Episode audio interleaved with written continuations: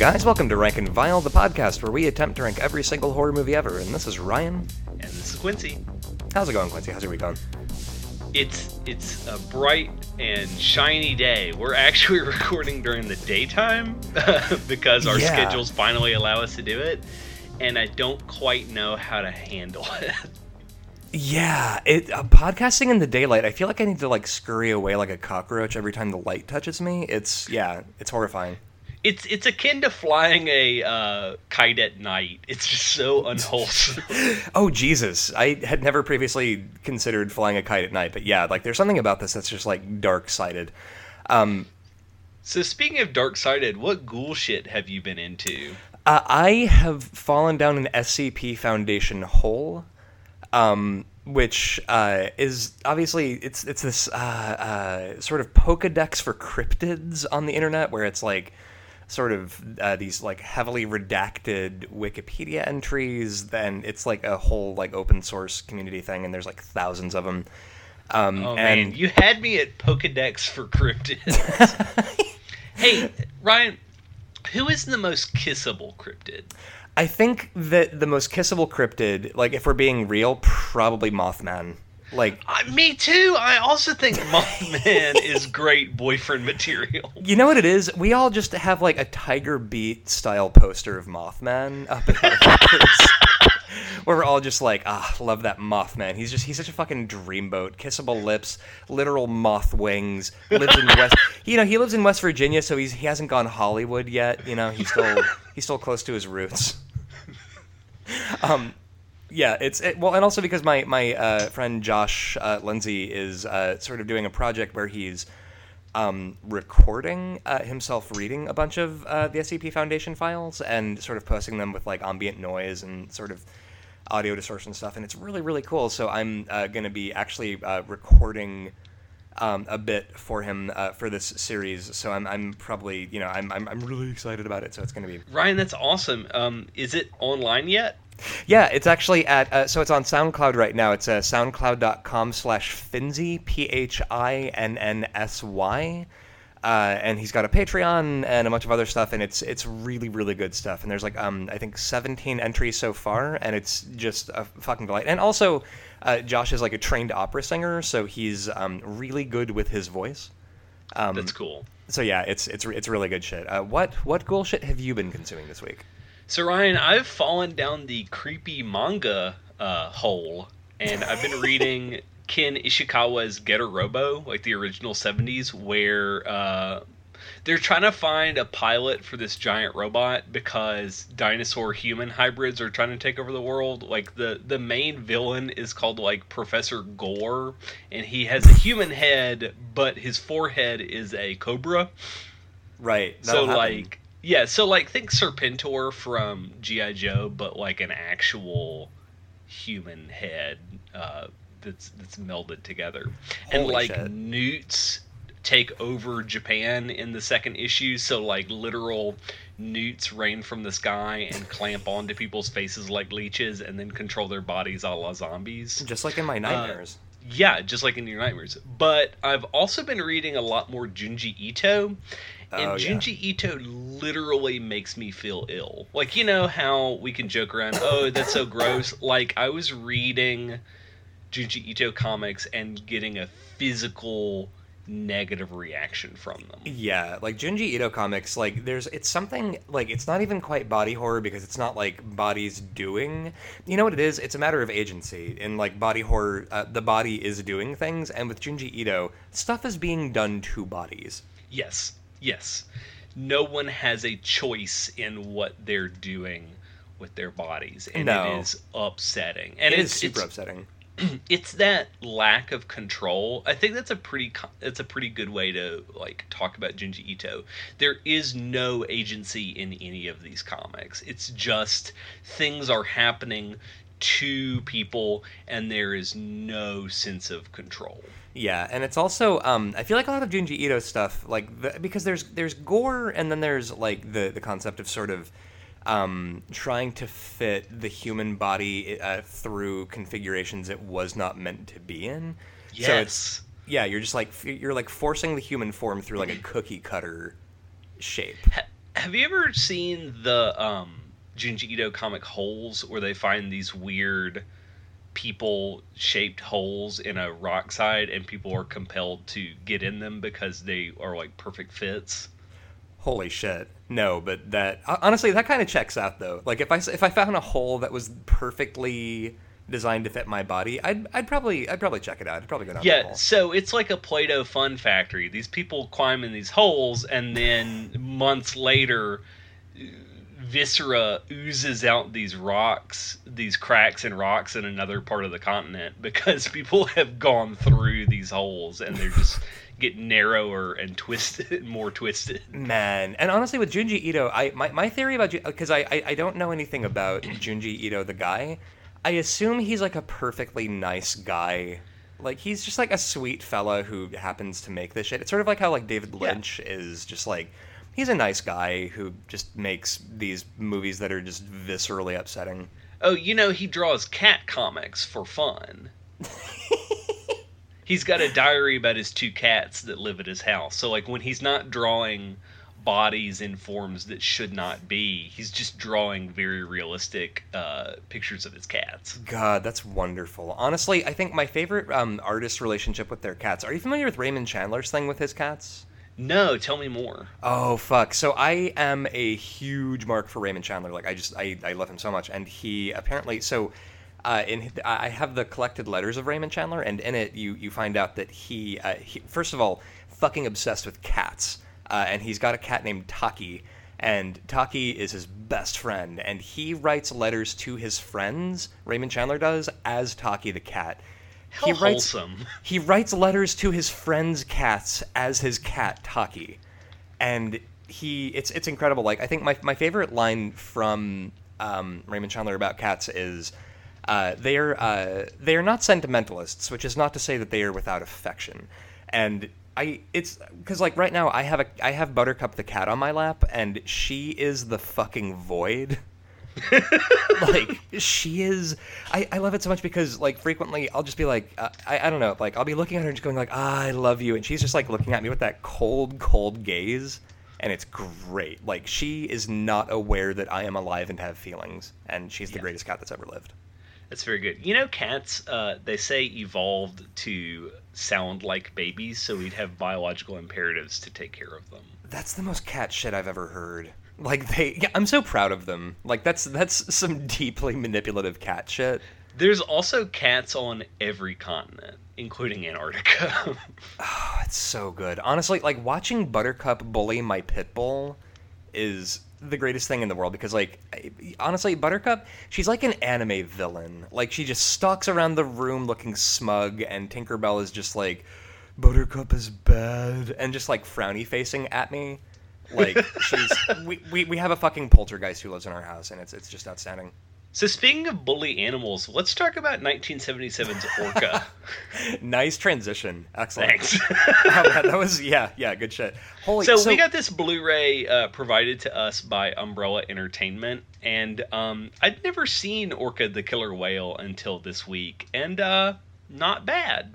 No, actually, so the movie Orca, I um m- when my mom was uh, dating this guy when I was a kid, um uh, his brother would babysit my brother and I and we I remember watching the movie Orca with this guy, and the only bit that I remember was the bit at the very end, and just sort of like blood pooling out of this guy's face, and it honestly this movie so it's like one half Jaws, one half Moby Dick.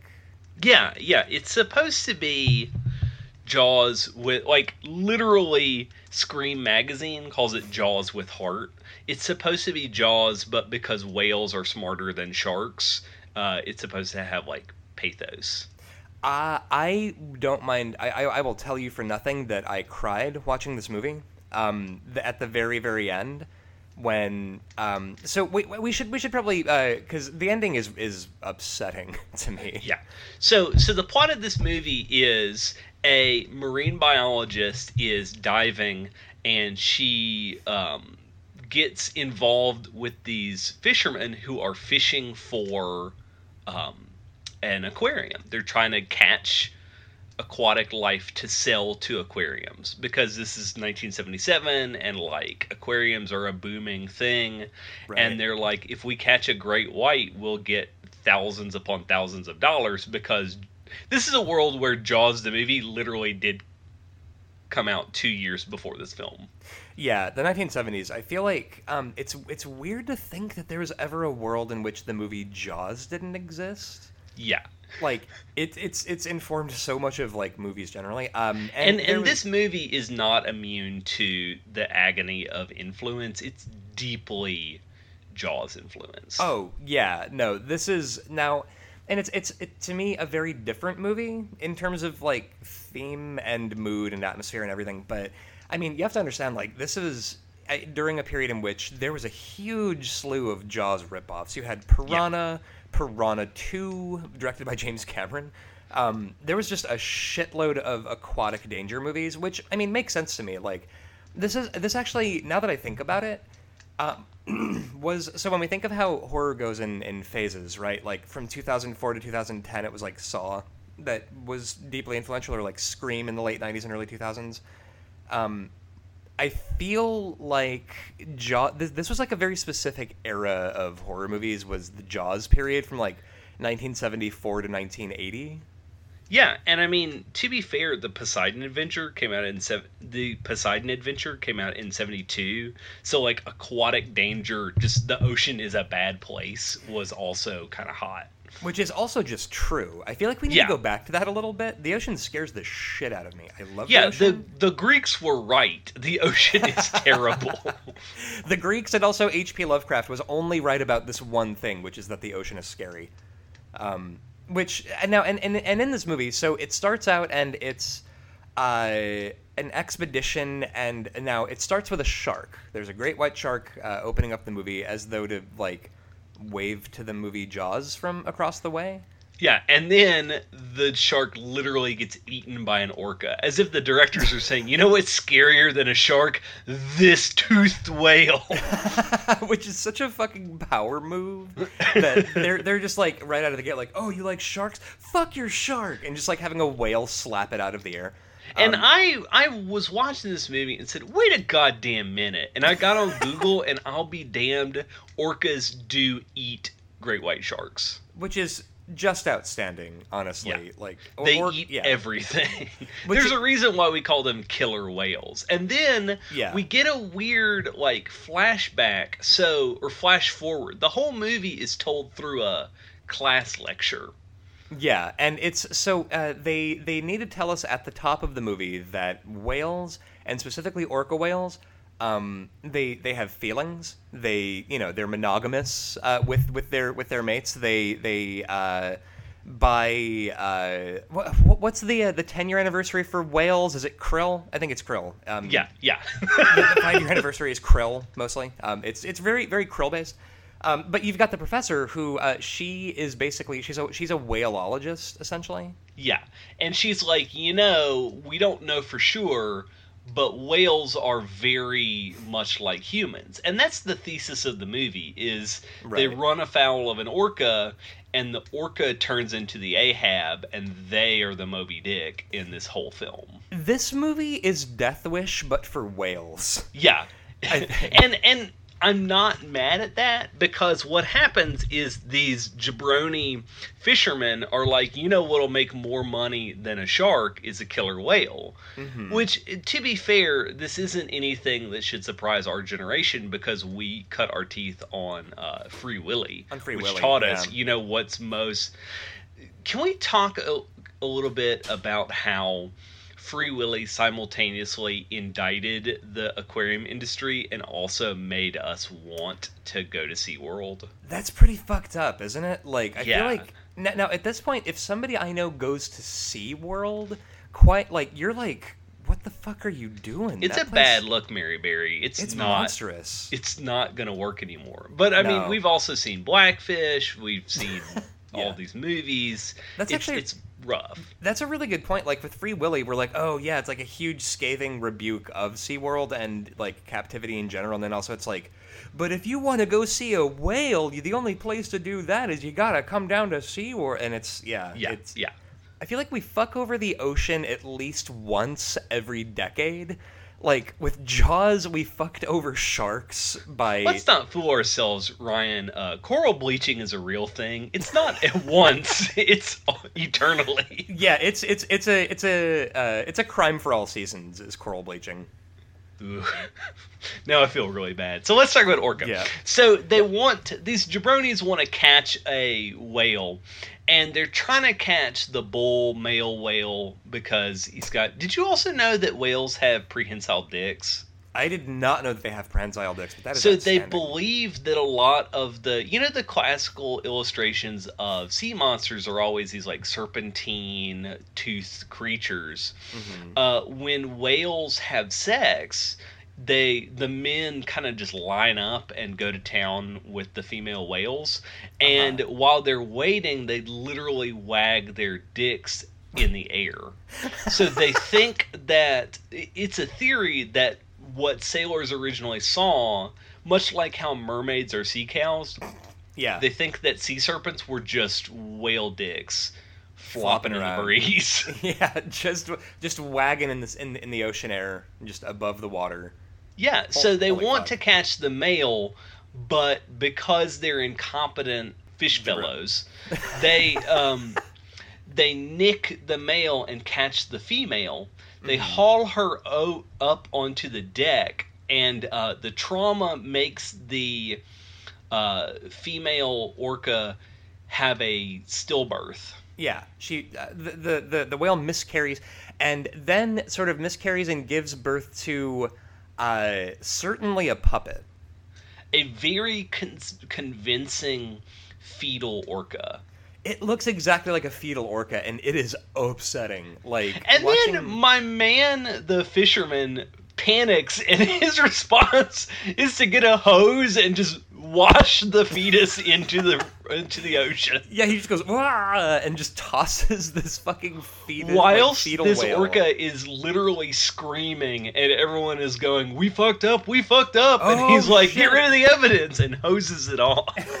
Get rid there the are evidence. long shots of the orca crying on the deck, like focusing on the eyes and water coming out of the orca's eyes.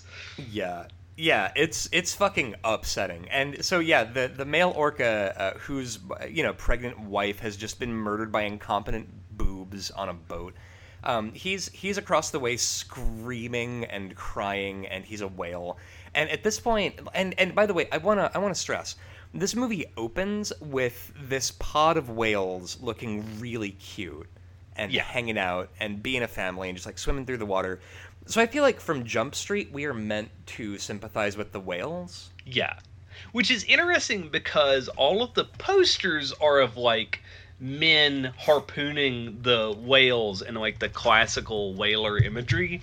Uh, but really, the whale is the hero. Well, now I, I need to point out the movie also features, and I, I'm going to read the whole thing. It's sort of like how uh, Zack Sabre Jr.'s finishing move is, uh, "Hurrah, a new year! Surely this one will be better than the last. The inexorable march of progress will lead us all to happiness." And you have to say the whole thing.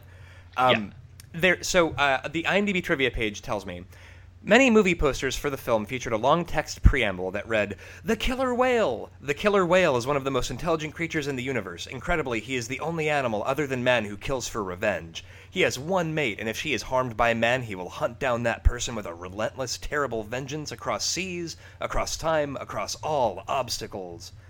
Um, So, are you as ta- telling as- me that we could have had a. By the time there was an Orca 4, it would have also gone to space a la Leprechaun and Hellraiser? Yes, and yes, orcas in space. Like this, which by the way, as taglines go, I mean, it's wordy, but it, you know, sort of. Oh, here we go.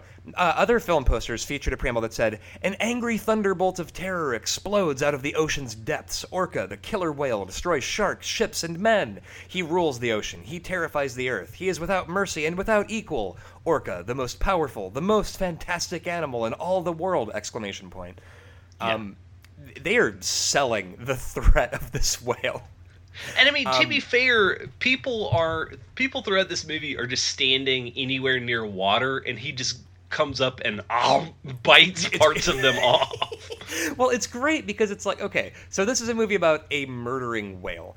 And you might think to yourself, okay, now the, the guy who uh, is responsible for uh, murdering the the the titular orca's pregnant wife, um, and he is just the most Irish man that has ever Irished. He is like a Lucky Charms leprechaun getting hunted by a whale. Yeah, and that And- motherfucker is Richard Harris. Yeah, it's fucking Richard Harris, and he. Um, now you would think to yourself, okay, so I'm Richard Harris. I've just killed a pregnant whale, and his, and the husband is hunting me down. Why wouldn't I just stay maybe a mile away from shore at least all the time? But he's like the most recalcitrant goober who refuses to admit any sort of error. Yeah, this guy will not admit it. Although you do get this monologue now. All right, so uh, the the whale follows them back to shore, uh, obviously because and again it's like uh you know get rid of the evidence like hose the whale fetus off and it's like I'm pretty sure there's only one boat on the water right now responsible for the death of his family. He's he's just gonna follow you back to shore, and so he follows them back to this seaside town um, and just basically fucks with this guy. yeah, he's just like harasses him and kills everyone else in the seaside town to the point where he tries to leave by bus and the the, the clerk will not sell him a bus ticket. Yeah, the entire town is like, no, buddy, you gotta you gotta own up to your shit. You need you need to fix this. Like, They meet him at the gas pump and he tries to fill up his truck and they're like, "No. you can't." which honestly, I kind of love that the town goes, uh, uh no, no, no, no, no, my guy, you gotta you gotta get back in that water and figure this shit out because like, yeah, you would think like just get on a plane or like get away from the whale. But yeah, he and it's so it's a combination of his hubris, which like Now you get this monologue from the guy where um, he is, for some reason, having sex with the marine biologist lady who. You know, I- whales? if I was Bo Derek, I would not touch uh, this orca with a ten foot pole. But Right. you know, Charlotte Rampling and Bo Derek are like, yeah, okay. Yeah, Charlotte Rampling is there, and she. So, I don't know. So you get this monologue from him that I really, really love, where it's uh, him talking about. Um, he had, been going out to the water with a big like harpoon gun, and she was like, "Yeah, but you know, you you brought that gun with you. You were gonna kill the whale." And he's like, "Yeah, I definitely brought it with me, but then I knew that I couldn't do it because, you know, I I'm the one who fucked over this whale." And you find out that um, so Richard Harris, you know, you find out later on that uh, he himself, his pregnant wife was killed by a drunk driver uh, years years prior to this. And so when he looks at the angry orca that's like fucking with him and sinking every boat in the in the harbor except his, and like knocking houses down that are precariously placed over the water on stilts, um, he you can tell that he feels like you know I kind of have this coming, the death from Yeah. a whale. He's like, I ain't mad. I get it. Yeah, yeah, he's like, no, like, listen, this whale is on the right track. I killed his pregnant wife. I understand why he's doing what he's doing. Um, and and the and the voiceover of the biologist is like just like man the whale wants revenge but it doesn't know when to say enough is enough right, and uh, I, I like to think that, like, you know, whales are sort of like humans. Just because they want something doesn't mean they should necessarily have it. Um, and this whale, so it's this thing of like, you know, this this orca. I, I feel like the movie itself is going, "Hey, now, I know this this dickhead murdered your pregnant wife, but aren't you taking this a little far?" i love Like, that this movie came out in july of 77 so just right in time for let's go to the beach to ruin every every child's day Yeah, and actually, and I gotta I gotta point this out. Uh, so films that came out uh, in the wake of Jaws, Jaws two, Jaws 3D, Jaws the Revenge, Piranha, Tentacles, Killer Fish, Barracuda, Tintorera: colon, Killer Shark, Blood Beach, Piranha 2, The Spawning, directed by James Cameron, The Last Shark, Up from the Depths, Humanoids from the Deep, Screamers, Devilfish, Mako, The Jaws of Death. Like it was just it was a great fucking decade for aquatic menace. Yeah, this movie also beat Jaws 2 to the box office, which, I mean, to some point, it is very clearly, oh, this film is getting greenlit because Jaws proved uh, that this was a successful concept. Right, and and the producer um, apparently assigned uh, like so Dino De Laurentiis, who who directed this. Um, he literally told him, "Find a fish tougher and more terrible terrible than the great white." And isn't that such a Dino De Laurentiis? This is such a Dino De Laurentiis film. It's got Ennio Morricone scoring the movie. Yeah, it's got the guy who did the thing on the on the soundtrack. Like it's yeah. So Ennio Morricone's score on this movie is just fucking perfect. Can we also talk about how this movie is? I mean, it's 1977 PG, but it's mm. still PG. Yeah, I mean it is still PG. I think I think of how um, Monty Python and the Holy Grail was rated R back in the day because they had G, PG, and R. Yeah. Um, yeah, it's now the all right. the effects in this movie pretty fucking good. Um, Very the- good. That Man. fetal whale will haunt your ever living days. It is more upsetting than than the fetus from Eraserhead. Yes. Like it's it's it's incredible, and also the animatronic whale they use, like they they intercut uh, footage of actual whales with animatronic whales. It looks like a sh- it, looks like a shoot whale. Like it looks like a legitimate, honest to Christ whale doing all of this, and the gore effects are also pretty good. Although there is Yeah. one part of this that I we I had to rewind and um, laugh at again, which was um, a guy hanging his head over the the side of the boat, and then a whale just going ah, and like jumping up out of the water and biting this dude. Um, it's unintentionally hilarious, but it's also incredible. Like the effects in this movie are so much better than they have any right to be. Um, I would say this is honestly like the top tier Jaws ripoff. Yeah, it's probably better than a lot of Jaws ripoffs. Also, Richard Harris in the climactic fight is standing on sea ice with a gun just shooting. Every time the whale might be close to surface, just open clip unloading into the sea. Well, and, and it's great because so uh, the guy has been living in the seaside town, getting his shit wrecked by the orca, and um, the townspeople are all like, "Listen, buddy, you gotta, you you know, you don't gotta go home, but you can't stay here, and you need to take this thing with you because otherwise it's just gonna fucking ruin our lives." Um, the whale is chasing away all of the fish that this town depends on. The mob gets into it at one point, and they're like, "Motherfucker, deal with your shit." You've got a Greek chorus telling this Irishman to fucking uh, face up to what he did to this orca. And so he gets on a boat with a um, with a, a few people, one of whom. Um, all right, here's here's my question. Uh, the the Native American fella in this movie is this like kind of a racist portrayal? I think it is very racist. It is the you know the person that's going to understand the whale best is the indigenous person.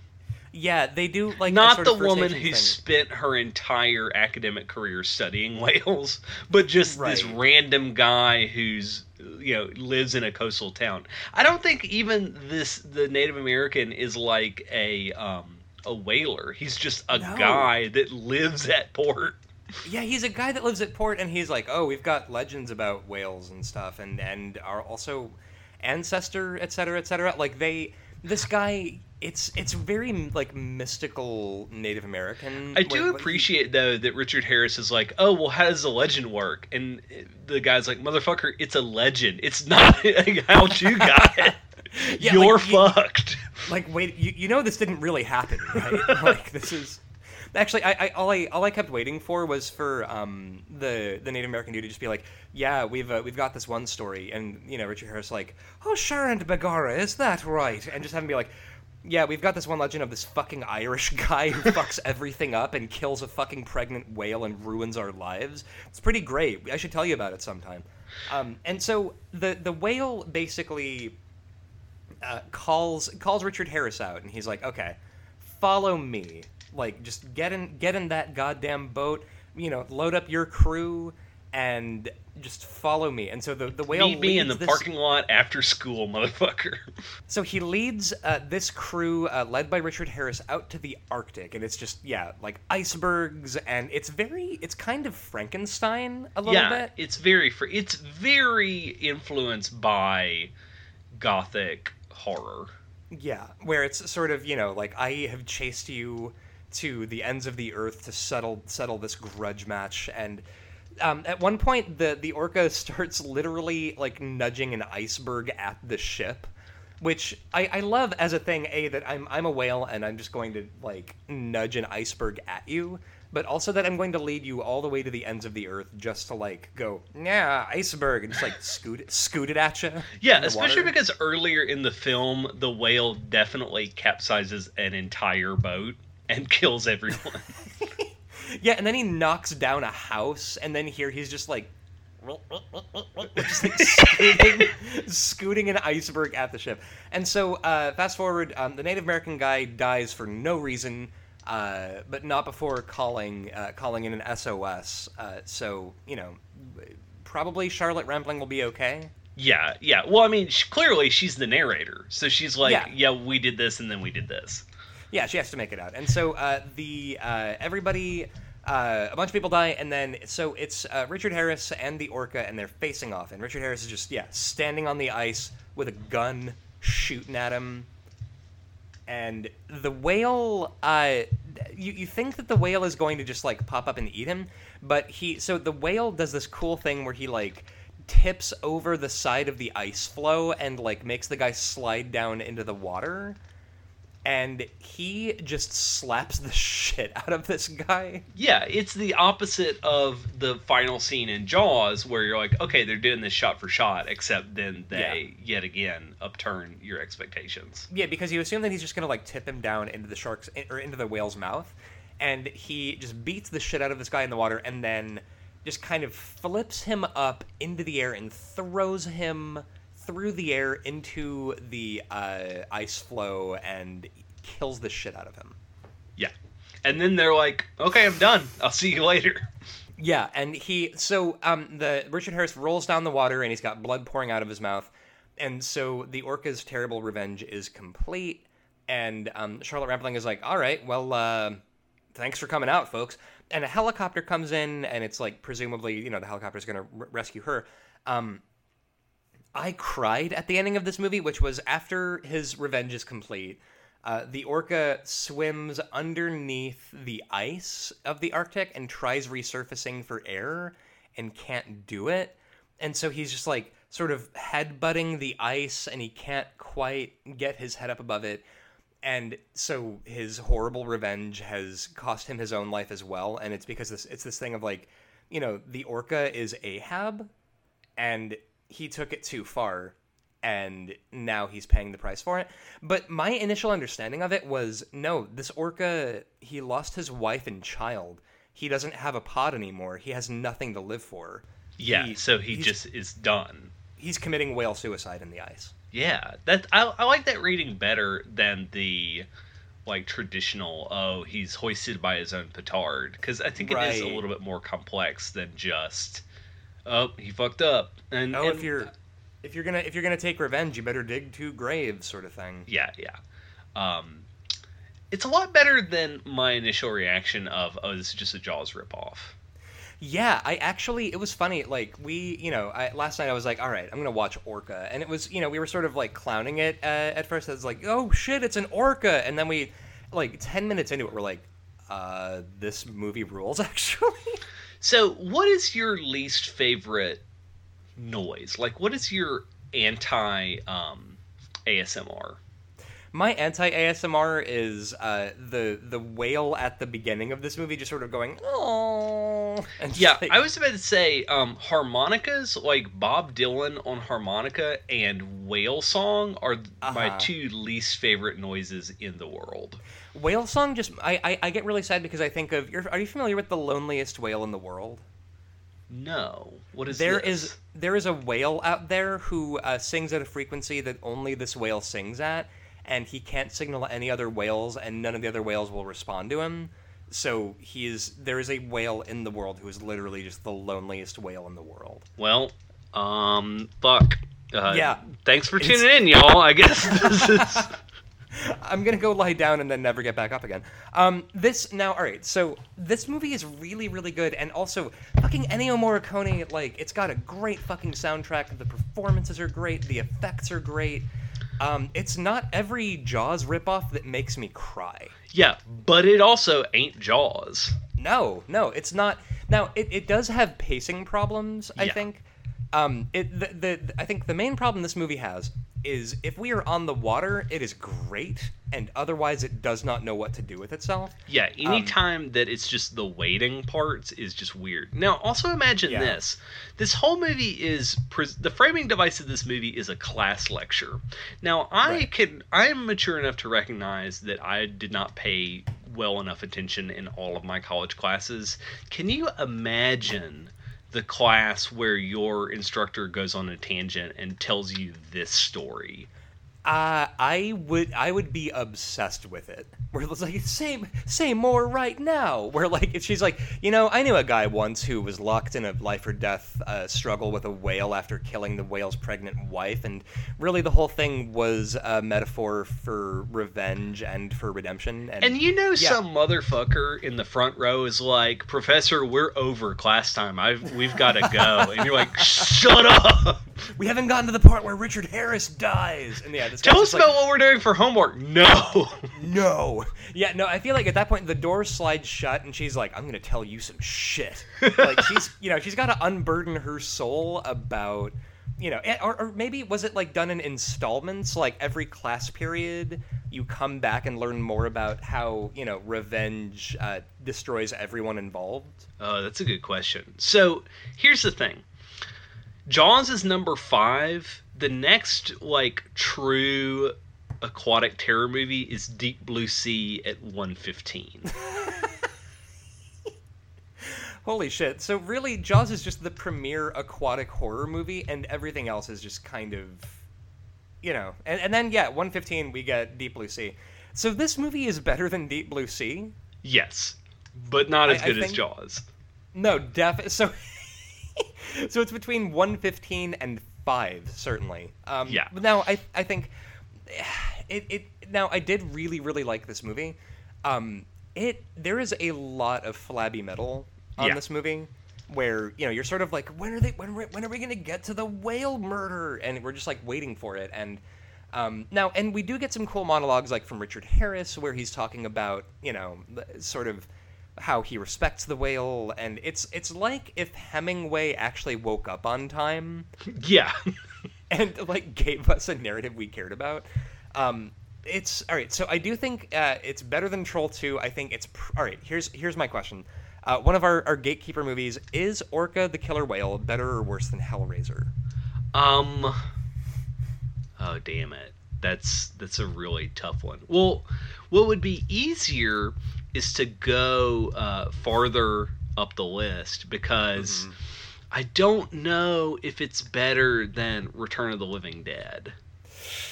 Ooh, yeah. I, I I feel like Return of the Living Dead is a better movie. Also because I mean, really, Return of the Living Dead is like a stalwart of the genre. Yeah. Where I feel like Orca the Killer Whale is like a lost gem. So which one are we are we putting higher? Um, now way down the list at number eighty-nine is Saw. Okay. I think this movie is better than Saw. And Saw is also, you know, technically we also uh, Saw is also a series about somebody whose pregnant wife was killed. Oh, it is a revenge movie. technically, all of them. Uh, really, Jigsaw is just a is is the whale from Orca. yeah, is Orca better than Ichi the Killer? Oh Jesus, that's a question. Uh, I would say it is not as good as Ichi the Killer. Okay. Then I would say Orca is the new number 80, right below Ichi the Killer and right above Female Prisoner Scorpion Beast Stable. Yeah, that checks out because Female Prisoner Scorpion Beast Stable is also one of many in the way that Orca the Killer Whale is one of a lot of um, Jaws sp- Yeah. sort of spin offs. Or not spin offs, but rip offs. Um, yeah, I, I feel pretty good about that. So, yeah, so coming in at our new number 80, uh, below Ichi the Killer and above Female Prisoner Scorpion Beast Stable is Orca, colon, the Killer Whale. Um, Oh, man. So. I don't have a good transition. Let's talk about a movie that was just fueled by copious amounts of cocaine. Oh, it's a revenge movie. That's why we're talking about it. Slaughter High. Oh High. yeah, yeah, yeah. Slaughter High. Holy shit! So uh, give so give me give me a, a synopsis of Slaughter High. I I was not able to watch Slaughter High for this week. Okay, so Slaughter High is uh, the is a slasher movie that is as old as we are. It was made in 1985, A very um, good year. and it is the textbook. People were mean to me in high school, and now I'm gonna show them. I'm gonna give them what for. Oh, that's that's the, the the most classic slasher setup ever, really. Yeah. So this nerd gets um, invited into the girls' locker room as all horny 80s movies begin.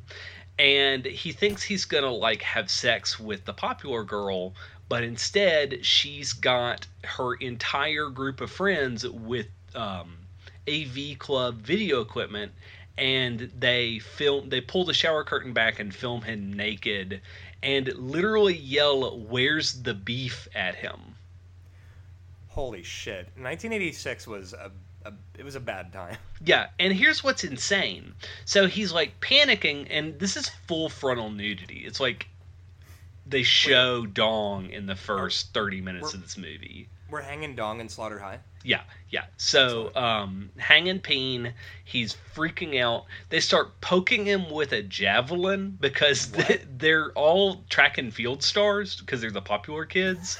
So they have a javelin and they just start wingling his penis with it while he's trying to hide from them, Why? going, And then he's "Where's like, the "Blah, blah, blah, beef?" blah, blah."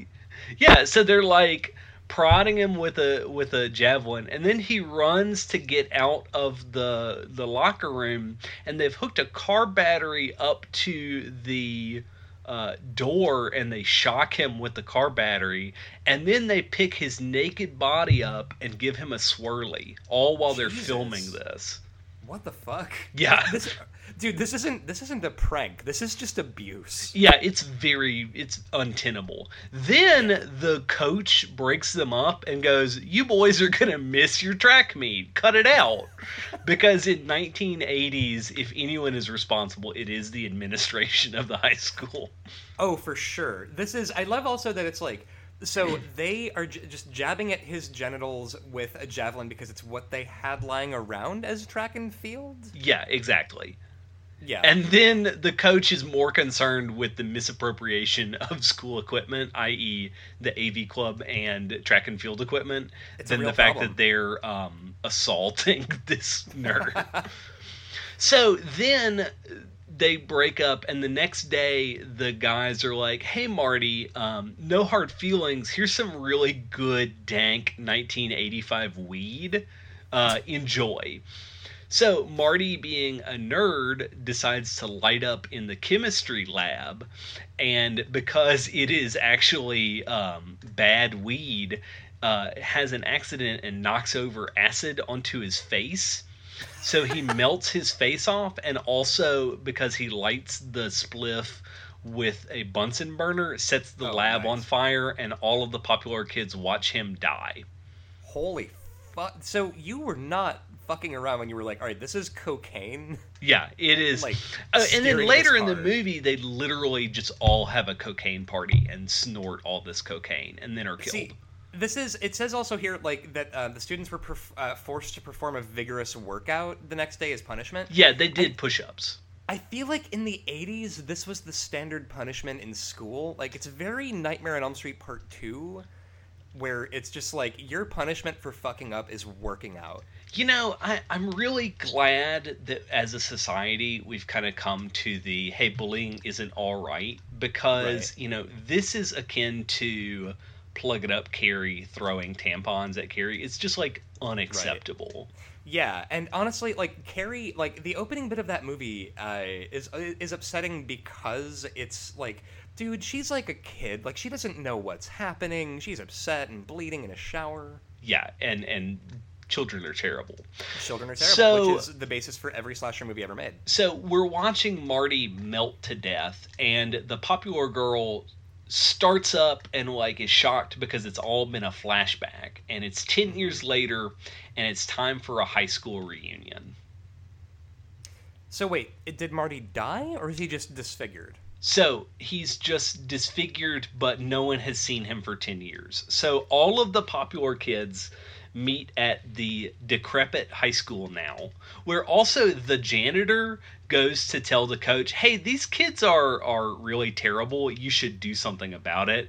And the coach is like, "I'll handle this. Push-ups, fellas." So the I'll, only. I'll, rational show you. I'll, I'll show you what we do with torturers around these parts. Get get down on the ground and do push-ups. yeah, so the only rational human being is the janitor. Um, Yeah. So all these kids meet up at this high school again, and um, their lockers that are exactly the same as they were the day they graduated college have been set up, and everything has been set to remind them of the time that uh, the time that they they tortured Marty to death. So throughout the movie, there's the typical um, death scenes where they're spending the night in an abandoned high school because that's how high school um, reunions go in the 80s. And uh, two of the popular kids are having sex, and a car battery is hooked up to the bed frame so that when they climax, they touch the bed frame. And because they're mid-coitus, both of them are electrocuted to death. So, like, the girl grabs the bed frame, which has a car battery hooked up to it. So she gets electrocuted, and the boy, uh, the boy's penis is a conduit, and he gets electrocuted, and they explode. That Quincy, this movie is outstanding. Yeah. So so everyone is like, oh, they must have really enjoyed it because of course they're screaming no while they're dying. Um, right. You, you know, like uh, what the sounds you make as you're dying are exactly like the sounds you make when you're having really good sex. I mean, they call it the little death. Oh, little hey, battery. um, IMDb, the top plot keywords are male full frontal nudity and embarrassing male nudity. Man, who the pervert doing the tags on IMDb? Yeah, They- they're they're oh. doing the Lord's work. Yeah, no, they're just it is IMDb. This this section is by and for perverts. This will not surprise you, but uh, my wife's reaction to this movie is, "Why is there so much nudity? This is why don't you just watch porn?" Right. At that point, like if you're yeah, so if you're a guy in 1986 and you're watching this movie, which you realize somebody somewhere has probably tugged rope to Slaughter High. Oh yeah, there is uh, another popular girl takes a bath because I guess female locker rooms in the '80s had bathtubs, and um, yeah. And Marty, who is the killer, that's not a big surprise. Everyone's like, Oh, "Oh, I think Marty's the killer." Yeah, he Right. is. Spoiler. Yeah, yeah. Um, Marty puts acid in the bathwater, and she literally melts to a skeleton. Jesus Christ. This is now if there's a if there's a public bathtub, I am not putting my bare ass down on that. Like, Well- no, thank you. Yeah, and the um the effects are very good in this movie because you know you see like stop motion animation her face melting to a skeleton and then they cut away and they cut back and it's an actual skeleton. Quincy, I love the 1980s very much. Yeah, it's very good. And by the way, anyone who's listening at home, this is on Tubi for free. Oh man, this is I yeah. Now now I I I, haven't watched it for the show, but I am definitely watching this immediately after. Yeah, yeah. So it's it's um very good. Oh, another guy, you know, gets eaten by a lawnmower because he's the he's the hashtag strong boy and he's trying to like lift up this uh lawnmower for reasons and he drops it on himself because even though he's the strongest bench bench press boy he's not strong enough to save his life from a lawnmower. So it's See, very that's- much the whole movie like a lot of 80s slashers is i'll show them all someday. I'm a nerd now but once i get older um, things will be better. And I, Yeah. maybe it's a sign of age. I no longer care about the people that were mean to me in high school Well, and it, yeah, no, who gives a shit? Like, I think th- th- there's exactly like one moment in your adult life where like you you sort of look up on Facebook, like, I wonder where that guy who was mean to me in high school went, and you sort of, if you do find him, you're sort of like, oh, yeah, he looks like an asshole, yeah, and then you go do something else. Yeah, Like- it's oh, he's the uh he's just as mean as everyone in my adult life is, and he just like everyone else has a banal, boring existence. Yeah, he's just he's some guy. Like Basically, uh, I've just grown to fit into my nihilism, and nothing means anything. yeah, exactly. Like you, you you see your tormentor. Like which I mean, I was I was bullied pretty bad as a kid uh, because I was sort of um, deeply credulous and very like sort of like dumb but friendly and just sort of like I you know I just love hanging out with my friends and you know. And then, sort of later on, I looking back on it, I'm like, man, I probably also would have bullied me as a kid. Like, I, you know, I, I was I was confused a lot of the time. But in fairness, none of my bullies like literally scarred my face with acid. Right, and I mean, you know, in in retrospect, getting into that almost fist fight over Good Charlotte not being punk enough, uh, Uh-huh. it- it's really put into perspective when bullies uh, melt your face off with acid.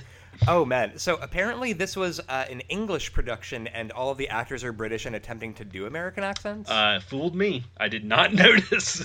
well, there we go. Uh, apparently, it holds a zero percent approval rating on Rotten Tomatoes. that Uh, also Sly- tracks. Uh, the guy from All Movie wrote, "Slaughter High gets a passing grade for the die-hard genre fans, but is worthless for most any other audience." So here's the only part of merit. So the popular girl is the final girl. She's being chased by Marty in a jester mask, which uh, oh, this takes place on April Fool's Day. Okay. Which now the fact that it's on April Fool's Day, this places it very strongly within early '80s holiday themed slasher movies Yeah. with basically the same setup and then payoff.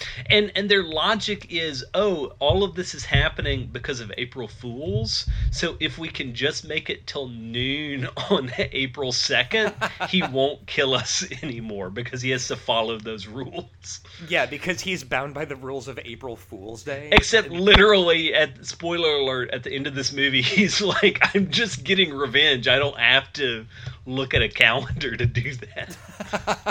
But but it's not April Fool's Day. But He's, like, finally, the climax is Marty picks up the same. We're we're to assume the same javelin that they tortured him with, and chases the popular girl through the halls of this high school.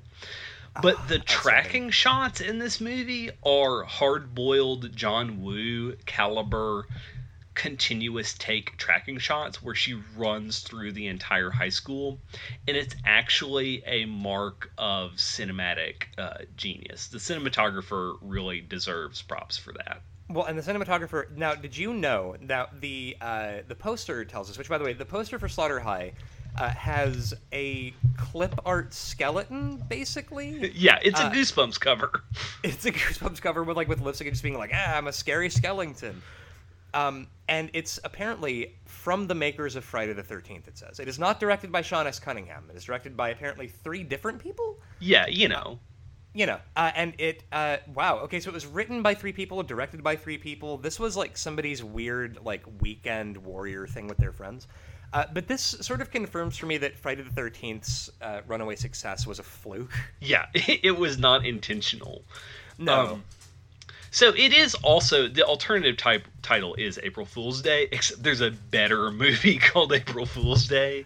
Yeah. So they didn't keep there's that a- one. there- there's an actual early early '80s slasher called April Fool's Day that is basically a, a, a boilerplate early '80s slasher. Yeah. So ultimately, the popular girl is being chased, and you know everything is fine, and then Marty finally reveals himself to be Marty. He kills the popular girl, and he says, "I've won."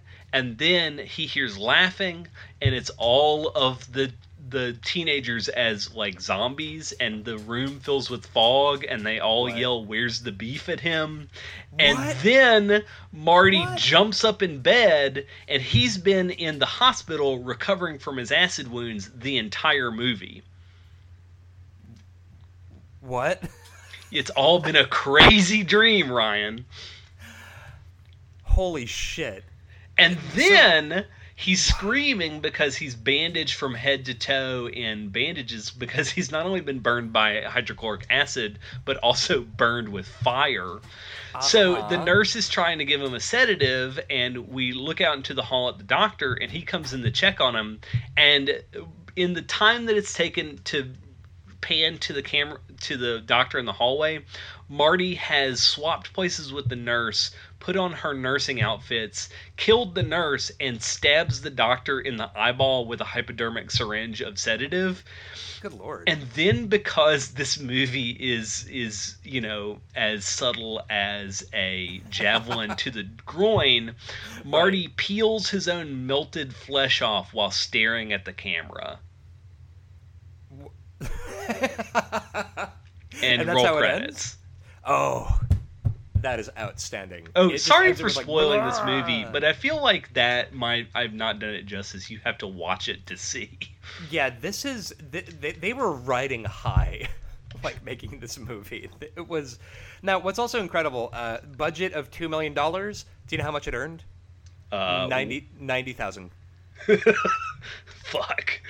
So That's incredible. it's very bad. yeah, yeah. It's uh, now. In fairness, anything that ends with a sort of like a scary skeleton, like looking at the camera and tearing off half of their face, it's a good time. It's this is what I want. So I'd say it's better than some of the other video nasties on our list, but not by much because pacing is kind of a problem because until you get to that third act, it is just shitty adults uh, 10 years after being teenagers doing cocaine. Yeah, which who you know? Listen, I could. I live in Los Angeles. I can see that if I want to. Just like a bunch of people doing cocaine to relive their their uh, high school years. Yeah. Um, it, was this actually a video nasty? I don't believe it was. It's just very much. It, it's very much uh, direct to video. Now, I'm finding conflicting information about the MPAA rating. IMDb says it's R. The DVD I have says it's unrated. I've seen posters where it's listed NC 17 because it does have full frontal nudity. I mean, yeah, they are they are hanging ween in this movie, which is is not for nothing. I honestly I respect any movie that hangs ween because like listen, if you you know we we've all seen we've all seen a titty at this point. Like if if you're watching a movie, you know if an actual dick flops out, there's actual like sort of shock value in that. Yeah. So don't go near the park is at 352. I would Uh-huh. say that it is better than don't go near the park, but not by much. So the problem, as per usual, is that above don't go near the park is happy birthday to me. Um, Okay. I personally like it better than Happy Birthday to Me, but the kills are better in Happy Birthday to Me. Well, um, happy, I mean, the the entire appeal of Happy Birthday to me is the wild kills. Yeah. Um, Pagan Invasion is 341. It is absolutely not as good as that. so you're saying that you would rather watch uh, computer graphics for uh, a Christian uh, video about how Halloween is of the devil? Most certainly I Yeah. would. Yeah, um, same. And it's not as scary as that episode of Beans Baxter where the pumpkins kill those people. Um, but I would say for cinematography, it's better than Happy Birthday to Me just because of those tracking shots during the chase sequence. Yeah, and also, you know, you've got a score by Harry Manfredini, who is famous for having once ripped off the score for Psycho for Friday the 13th. Yeah, yeah. So there you go. So you I'd go. say Slaughter High belongs at number 343 on our list. Yeah, I feel I feel really good about that. Also, it's uh, on Tubi, which is a free service, especially if you have PS4. You can just download Tubi, T-U-B-I. Um, it's got commercials, but what are you gonna do? It's free movies. Listen, Um, it's it, this Yeah. movie is also a merciful hour and a half, so the the three minutes of commercials will be worth it. Yeah, completely worth it. Um, Quincy, where can our listeners find us on the internet? We are constantly posting on Twitter at Rank and Vilecast. We are on Instagram at Rank and Vile, and we are on Tumblr at Rank and Vile. Uh, Ryan, if listeners want to submit suggestions or requests, how can they get in touch with us? Uh, if they so now listen, if you're listening to Rank and Vile and you're thinking to yourself, when are these fucking clowns going to do uh, the sleazeball Bowl-O-Rama? You're gonna want to send that request to uh, rankandvilecast at gmail.com or uh, put it in our ask box on Tumblr. Um, listen, if you like the show, if you listen to what we do, and, and you uh, are for some reason encouraging this uh, enterprise of ours to try to consume as many horror movies as possible, um, consider leaving us a five star review on iTunes. It helps uh, put us up the ratings. It helps uh, put us in the hands of other people who also uh, might want to hear us talk about the movie Orca. And if you're um, an Android user, like uh, a lot of you are, um, other podcast apps have rating systems. Stitcher's got a thumbs up button. Um, a couple of others have little buttons. Um, Podcast Addict lets you add reviews through iTunes. So anything that you can do to spread the word is very um, helpful. Yeah, and, and we, we, we love y'all and we appreciate it a lot. Um, but barring that, that is about all I got. You got anything else? Uh, if there's anything that you need, uh, if you have a podcast app that we're on the major ones, but if you have a podcast app that you um, need that we're not on, um, if you're like, I need to really get my use out of YouTube Red or something like that, let us Right. know and we'll try to spread to the platforms that we want to, you know, meet the mountain. We don't want the mountain to come meet us. Yeah, yeah, exactly. It's listen, life life is too short. Um, but that is about all I got. You got anything else? Stay spooky, y'all. Later, folks.